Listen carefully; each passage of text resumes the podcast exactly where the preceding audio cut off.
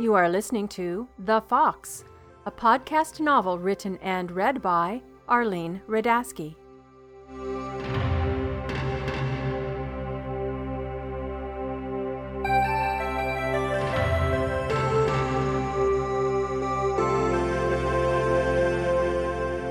Chapter fifteen, Jahna, seventy-five A D, August. Lovern waited outside the door to our dwelling, his eyes filled with questions. After treading slowly through the gates of our village, my head full of doubts and fear, I stopped in front of him, not knowing how he would receive me. He gently took both my hands into his, raised them to his lips, and kissed my fingers, his tears wetting my knuckles. His right hand moved to my head. I leaned into it, and his left hand to our doorframe. He prayed a blessing on our home and me. His hand rested on my shoulder. I looked into his deep blue eyes and saw an immense relief and then deep concern. Dread replaced my temporary happiness. I did not know how much he knew of the events that led me here. "I arrived home several days ago," he said. "After you came to me in the passage dream, we rode as fast as we could, stopping only to sleep a few hours and feed the ponies. You were gone when I arrived. I learned of your taking and of Bethan's death from your mother." I bowed my head, unable to look into his eyes any longer. "I thanked all the gods for sparing your life," he said. "I wanted to ride after you to comfort you and heal your spirit. I craved to hold you in my arms and assure myself you were well." "Yet you did not come," I whispered. "Why?" The heat of his body touching my skin made my stomach burn. I drew into myself, unclean, not worthy of his touch. I felt his arms fall away, and air moved as he stepped back. In my mind, I knew he smelled the stench of the badger, the man who took me, which I carried in my nose continually. "I could not leave your mother. We have taken her to the hospice.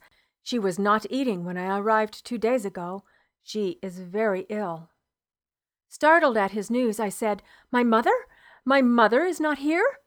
I had prayed to hear her healing words on my arrival home.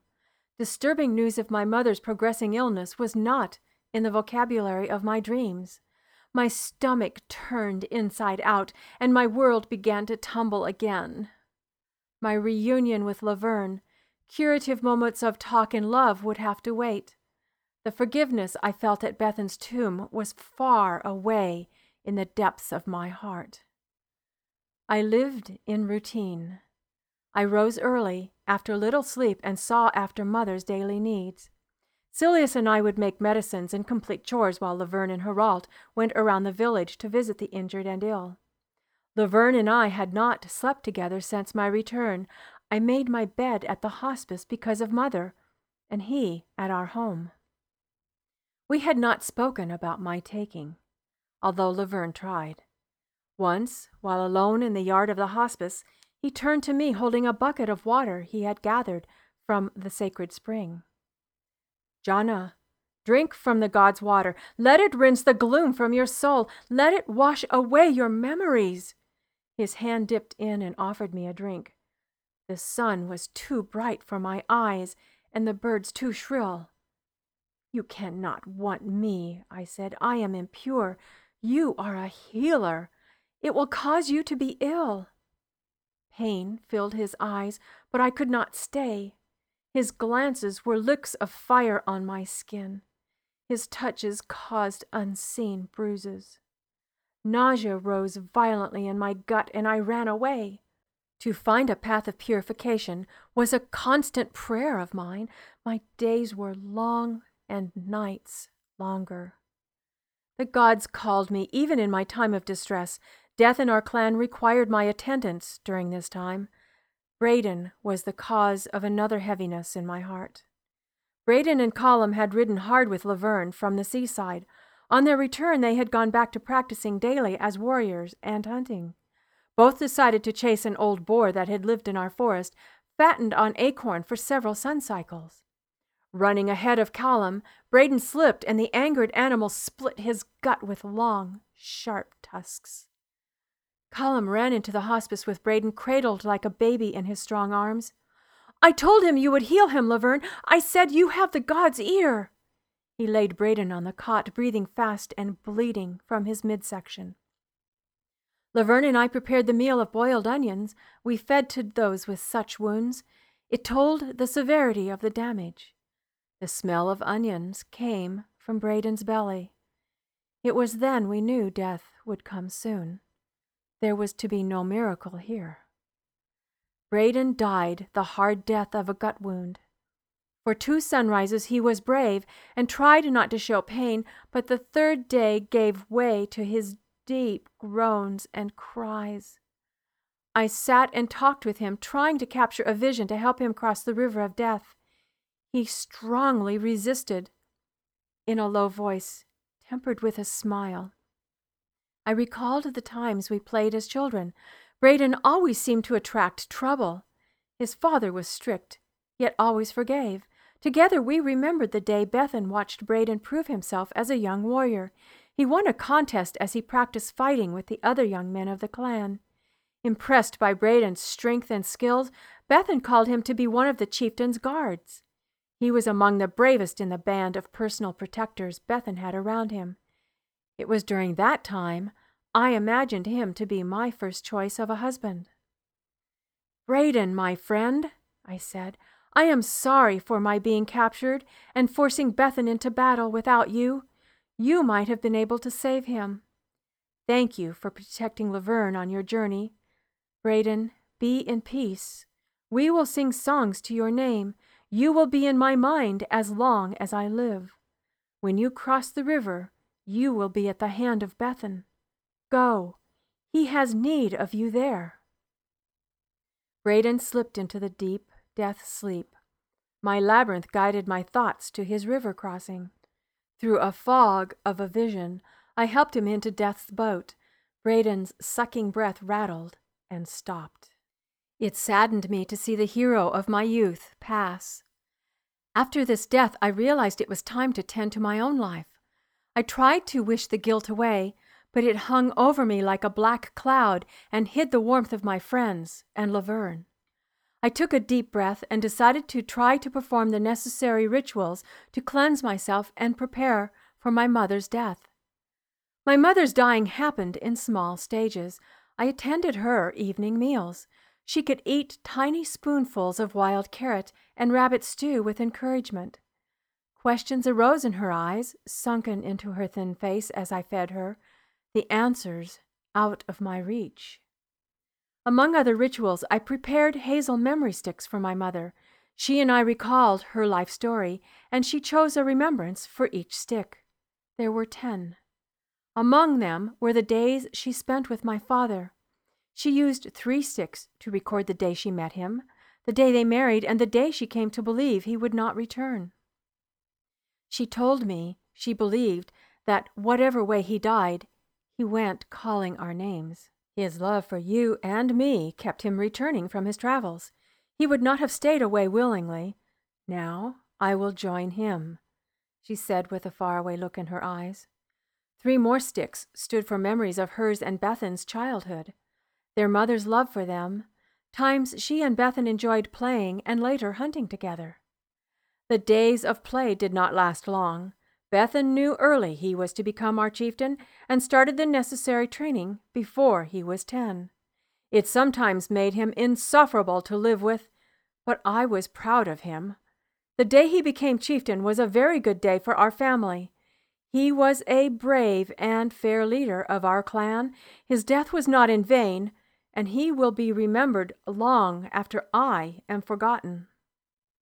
After I took a deep breath with my eyes closed in Bethan's memory, I said, "Mother, you will be at his table to remind him of his family. Carry our love to him. In this you will be remembered also." The last four memory sticks were for my birth, her only child, and events around our life together. "The day you were born, your father gave me this bronze armlet." She shook it from her bag, her arms too thin to wear it. It is one of the first pieces Finlay made with decoration. Its spirals symbolize the continuing of our bloodline. I want you to have it now, Jahna. It is up to you to carry on your father's family. I also want you to wrap me in my plaid cape when I die. The day Bethan took the plaid you created and declared it to be the clan plaid was a good day in my life. She paused to cough. Blood now colored the cloth she used to wipe her mouth. I brought her a cup of warm brewed chamomile to calm her. Good. That is very good. It is in the goddess's light that you are now working to help our clan in healing, and to assist our spirits across the river to the other world is a path that will take you straight to the goddess's side when it is your turn to go. I am proud you are my daughter. Your marriage to Lovern will bring only good to our family, I am assured. My mind was buzzing like a hive of bees with the memories we had discussed. Her pride for me was an emotion she had not expressed before, and I was humbled. I grasped her hand and held it to my lips, tears falling into her palm. My heart knew she would be in a strong body when she crossed, but my mother would also be gone from my everyday life. The calming words I said to others at this time seemed difficult to believe right now. At day's end, on the thirtieth day after I arrived home from Bethan's tomb, we burned her hazel memory sticks, bundled in one long red thread. Holding the bundle, she kissed it three times, said goodbye to her past, and slipped them into the fire. Lovern, Heralt, and Silius reverently watched. A tender smile filled my mother's eyes with calmness, and she slowly nodded in approval. The vision that came to me in that fall's night air filled with peat smoke began with the god Cernunnos. He wore the head of a red deer and pointed to a peak covered in clouds. As a hawk, I flew over the peak, down under the clouds to see Belle and Morrigna drinking from a single cup. The battle for my soul had been waged and was now over. Both had hands on the cup as they raised it to the knot of tall rowan trees, our sacred trees of healing and life. A white stag stood under the tree and stared at me, the hawk, and lifted its head in greeting. The splendid white animal tossed its head as an invitation, and I perched on its mighty antlers. Blood, dripping from an arrow lodged in its heart, splashed on the ground under its breast. My wings carried me down to the pool of warm blood. I watched his life slowly leak away, shadowing his eyes. When he nodded to me, no regret radiated from him. Without warning, brilliant blue butterflies rose in a silent flutter from the forest floor and filled the air around us. Certainty filled my heart. I used my wings to carry me to the air currents and rose above the scene. I looked far below and burned this location into my memory. In my bed at the hospice, I awoke to silence. The ravens that had been harshly cawing in my ears every moment since my taking were gone from my head. My shoulders were at rest, and my neck's tension was lifted. The weight of guilt was gone from my body. I knew what I needed to do to be purified and to be able to go back to Lavern's side as his life partner. Mother was tranquil, as calm as the cough would let her be. She smiled and seemed to sense a change in me while she sipped a small amount of broth. "Mother, I must go for a few days," I said. "Lovern and I have a quest. I have found what I need to continue my life, to mend my spirit." Her words filled the spaces around her coughing. "Go. I have been sad to see pain in your face.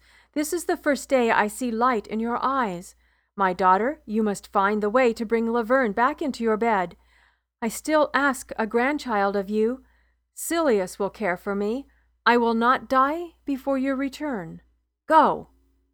I packed bread and dried meat in a cloth, filled a skin with water, went to fetch a pony from Kenrick's stable, and walked it to our lodge. Lovern was at home. I could not go in, but stood in the doorway and called out to him. I was pleased as I looked around. He kept the fire area clean. All the cooking dishes were in the right places, and the ashes swept from the ring. This showed respect for our dwelling. The blanket that separated our room from the rest of the home lifted, and he walked quickly out. "Jahna, are you home to stay?"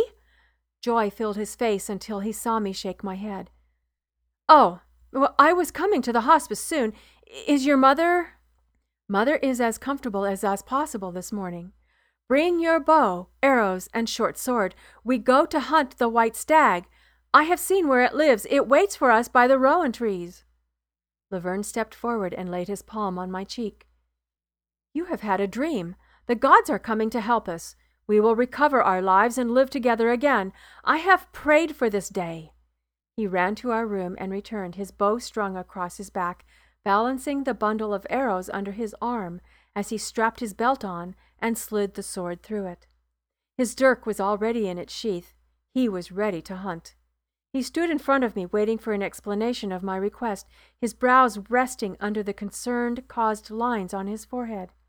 I looked into his face and noted that all the vestiges of the young boy I had seen in my passage dream were gone. His face wore the lean look of a man. I stepped back as he reached for me. I was not ready to allow him to touch me again, and worked to overcome the weakness his scent of honey, acorns, and today leather gave me. "Jahna, tell me about your dream. The white stag will bring many blessings to us and our clan, if we can find it," said Lovern. "Cernunnos will bring game, and Morrigna will be pleased if we capture it for them." It was in Lovern's heart to think of the clan as well as me. I bit my tongue to keep my selfish reply hidden. The white stag was mine, not a sacrifice for the clan. "In the form of a hawk I flew to the stag. I stood on its antlers and was covered in a blue light. Blue butterflies, Lovern, butterflies. It means my rebirth as a pure woman. It foretells my return to be with you.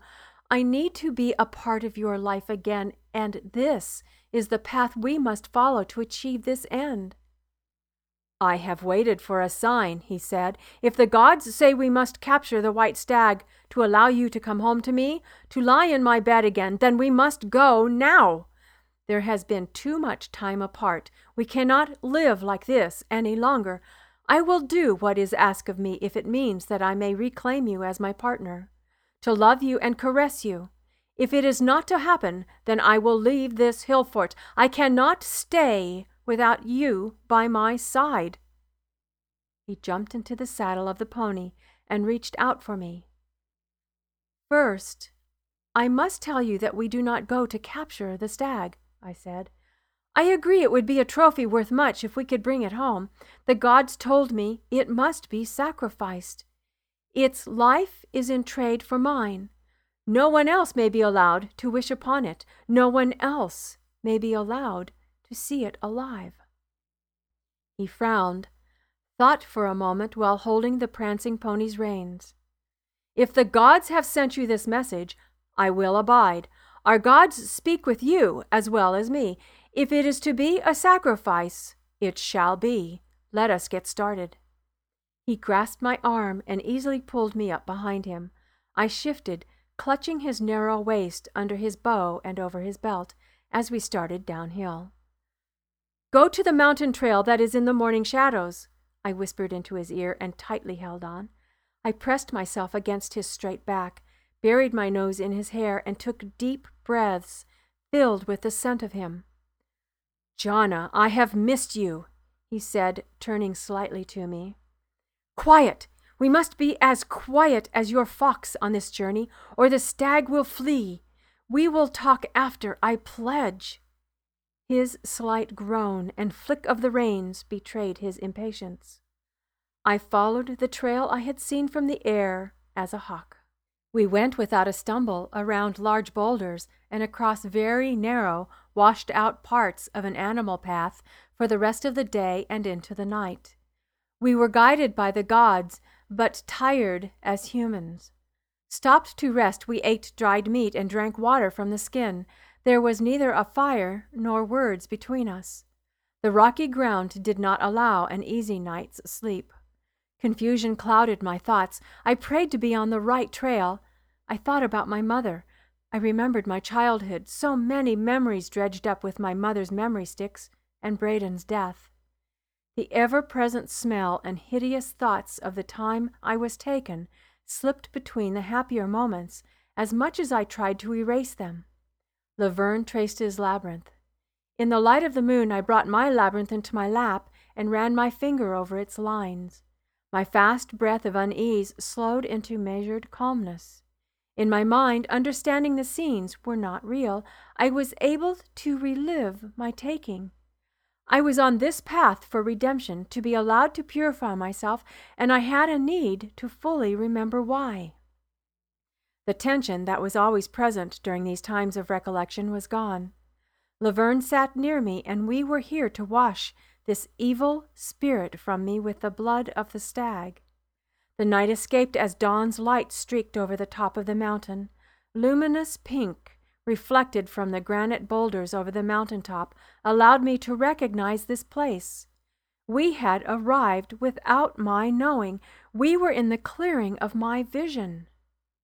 "The stag is here," I whispered to Lovern, cautioning him not to speak. Crouching in the grassy edge of the trees, we crept to the copse of rowans, their leaves beginning to turn the golden red of autumn. The proud buck stood just beyond the perimeter of the trees.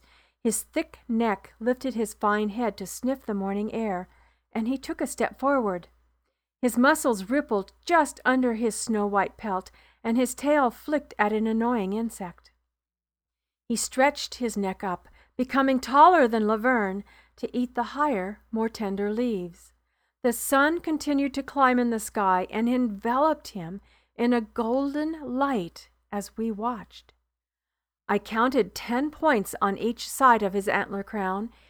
Here stood a legendary creature of the forest.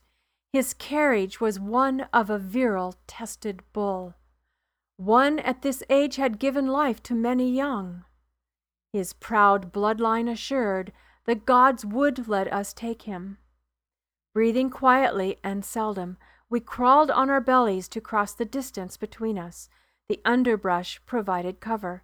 He seemed not to hear us.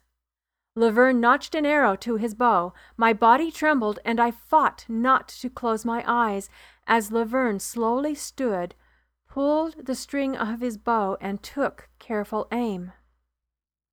"Give me the permission," prayed Lovern in a whisper, "and the strength enough to kill this mighty animal of nature with one arrow. May it be accepted as my sacrifice." I prayed for Lovern's straight aim and crouched, prepared to give chase after the arrow was shot. The stag's ears twitched, and he looked over his shoulder, away from us, into the depths of the trees. He snorted and took in a breath that rattled the nearby leaves. He seemed to be giving us the chance to take his life while not looking into his eyes. Lovern let loose the arrow. Hearing the twang of the bowstring, the stag turned to face us. His intelligent black eyes bore into my heart with the knowledge of his demise. I begged for his forgiveness just as his ears cocked toward me. As if he heard and understood my need, he stepped into the arrow's path. His head rose, carried his eyes to the heavens, and opened his heart for the iron point of death. Pierced, he jumped and snorted. His antlers vibrated with the shock. The arrow sank deep into his chest, and he fell to his knees, unable to run. We raced to his side just as his noble head settled to the ground. I knelt, touched his forehead, and gazed into his eyes as he took his last breath. It sounded like a sigh of relief. Then, as if released from this difficult world, his inner light extinguished. Another trade, another life for mine. A life so my bloodline would continue. Together, Lovern and I rolled the magnificent animal to its side, and Lovern pulled his dirk from his belt to open the stag's neck veins.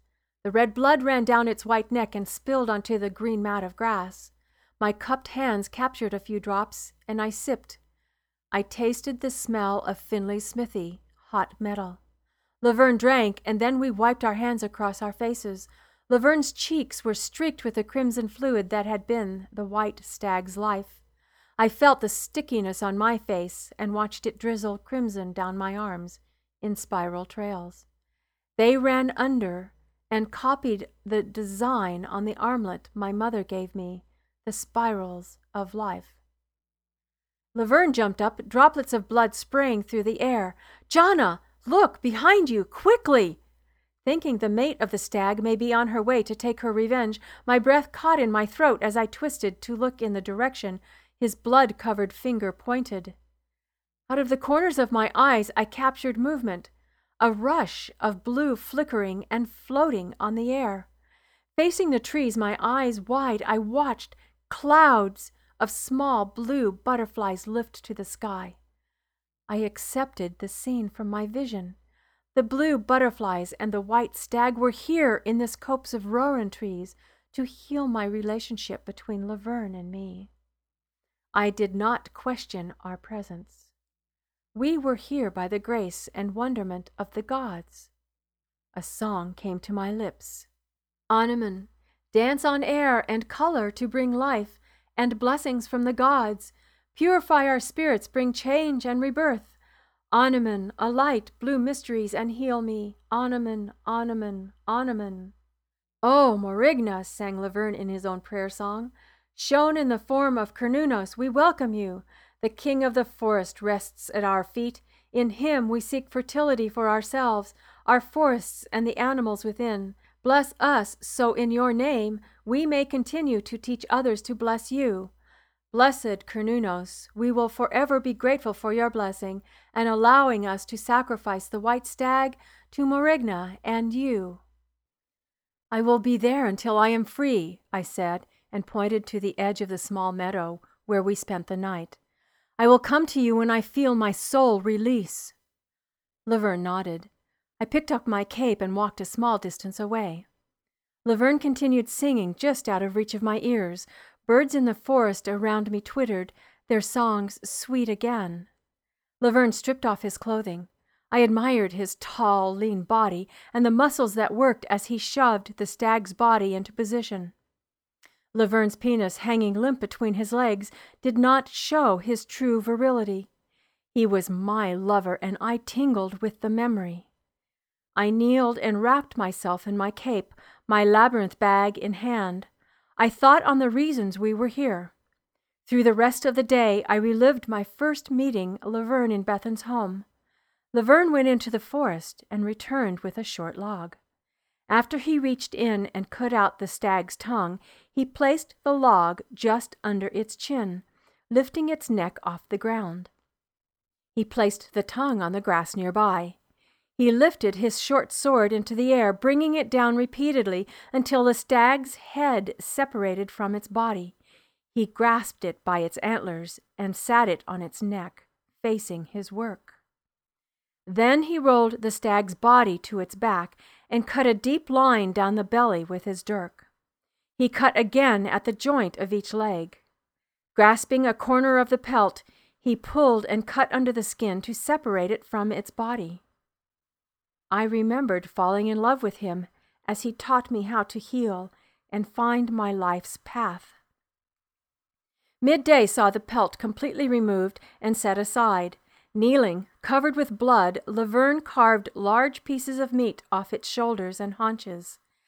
As if called, a small red fox walked to Lovern's side. Its sharp nose dug into Lovern's arm to announce its arrival.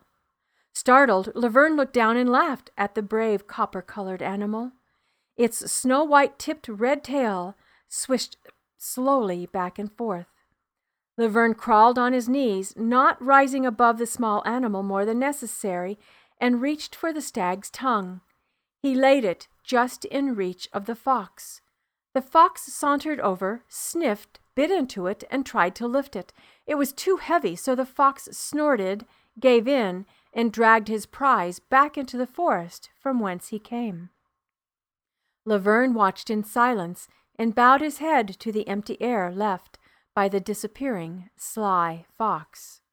After quenching his thirst from our water-skin, Lovern reached into his labyrinth bag and retrieved the red thread we had been hand-fasted with. It fell in tendrils from his fingers as he brought it to his lips and kissed it.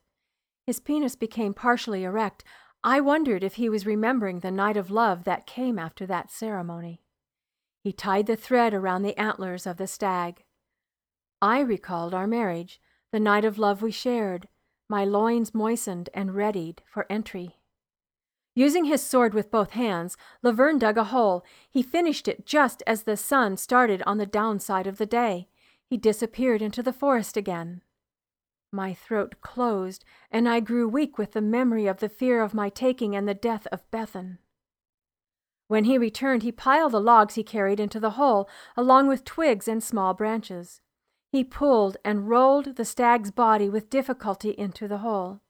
The king of the forest's head balanced on top of its body. Lovern laid his short sword near the hole and reached into his bag again for his firestones. He lit the tinder and wood under the stag. Soon wood and fat fed red and gold flames jumped into the air. The fire's smoke rose to the darkening sky. The body of the white stag, king of the forest, was consumed by the purifying blaze. His spirit flew into the forests of the gods on the smoke.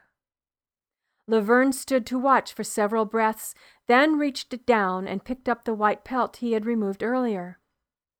He walked towards me. I could hear his voice. Holding out the white pelt, he prayed, "Morrigna, Belle, hear my pleas. Forgive my wrongdoings. Give me the power to heal and protect. Give me the guidance to bring back into the true line of our nature the love of my life." I grew stronger with the sound of his voice. I watched him declare his love and need to me through his actions and prayers to the gods. I knew the gods gave us this love we shared, and I would continue to honor it into whatever future we held together. "Lovern," I whispered with a dry throat, "help me rise. I am free. I am purified." He came to me, his hands strong under my arms. He lifted me to stand and raised his head to the heavens, singing thanks. I turned to stand behind him and dropped my dress to the grass. I took a step so my back was against his, my hot skin absorbing his sweat. My head rested under his shoulders, and I entwined our fingers. My legs were growing weak with relief and need of him when I felt his body quiver. I released his hands and we turned to face each other. "Are you chilled?" I asked this as I trembled with my need. "No," he said as he pulled me tightly against his body. His head dipped to kiss me, and I felt him, fully erect, pressing his hips into mine. Our bodies reacted to the prolonged absence of each other. "I have missed you so," I wept and reached my arms around him, my face buried against his chest. He lifted my chin and looked into my eyes. I saw tears in his reflected in the waning light. "Jahna, as my wife, you should not have had to face the trials you did. It is my job to give you protection, and I failed. Before I left, you implored increased protection from me, and I failed to do the same for you. Your taking and Bethan's death should fall on my shoulders, not yours. I beg your forgiveness. I ask the gods' forgiveness." "We are both purified with this hunt and sacrifice," I said. "We must now follow the path of our future." We kissed, our tears creating clean lines through our stag's blood-covered faces. Lovern eased me to the ground, the white pelt under us for protection. I cried in pleasure as his mouth and hands found my breasts. I lifted my legs around his slender hips, and he groaned as he entered me. We moved as one, searching for the most important truths in the world, the love of a man and a woman, the urge to create new life. I screamed into the night with my release, and he cried out my name. We clung to each other, loving again and again until the sun rose. "The fire is out," I said as I lifted my head to look over his shoulder. He still lay atop me. "I am hungry. Is there dried meat and water?" Later, I will cook the meat I removed for this purpose. You need to eat well from now on." Looking into his face and seeing his grin, I realized he would know, even as I did, that I was with child. His child. Our child. A child of this night. "Yes, I will take care of my body and soul for our daughter. She will carry our blood to the future." "I agree, but now we will take care of us. I need you again, Jahna. My body will never tire of yours, even when you are too big to walk." Mmm, it is pleasant to have you inside me, but I have enough hunger to eat a pony." "Quiet, woman. I will feed our souls first, then your stomach." Later, we ate meat from the stag, climbed onto our pony, and traced our path home. We stopped only to wash our bodies in the waterfall of the sacred pool. There we loved each other again. My mother was awake when we returned to the hospice. I knelt by her and whispered, "I am with child, a girled child." She laughed, and for a few days we made plans. She spent her last days with smiles on her face and hope in her eyes.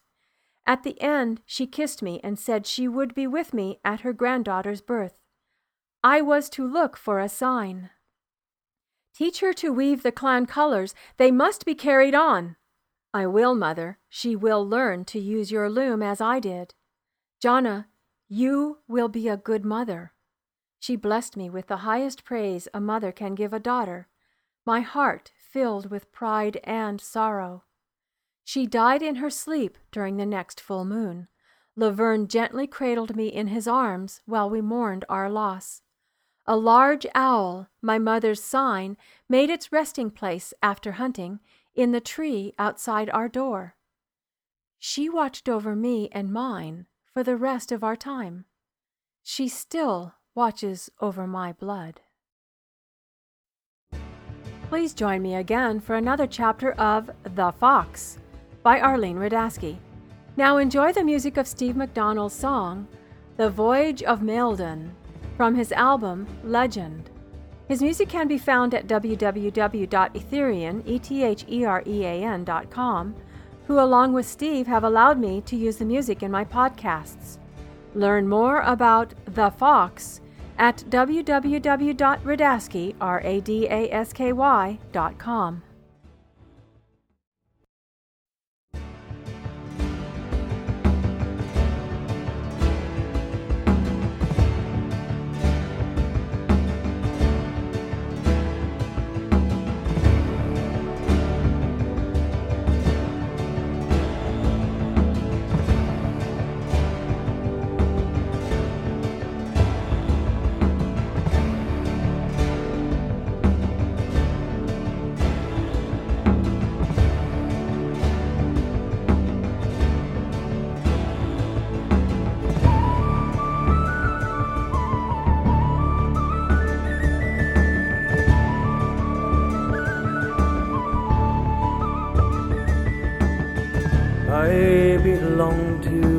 Ocean deep, I have sailed the wildest sea,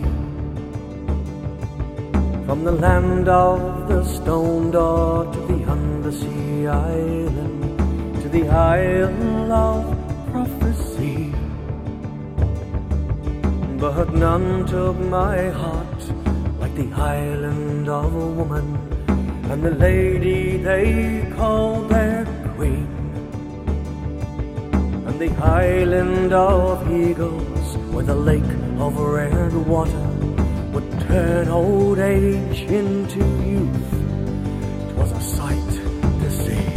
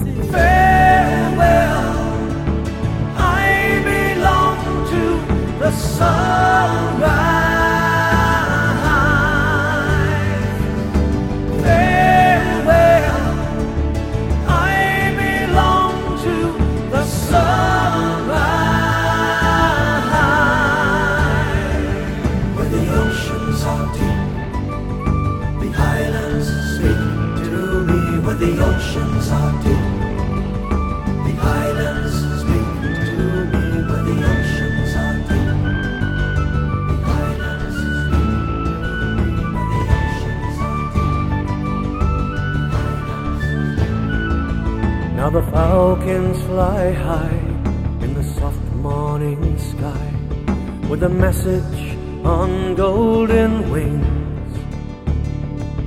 For the silence is coming to answer your prayers. Not a single question remains, not a song to sing.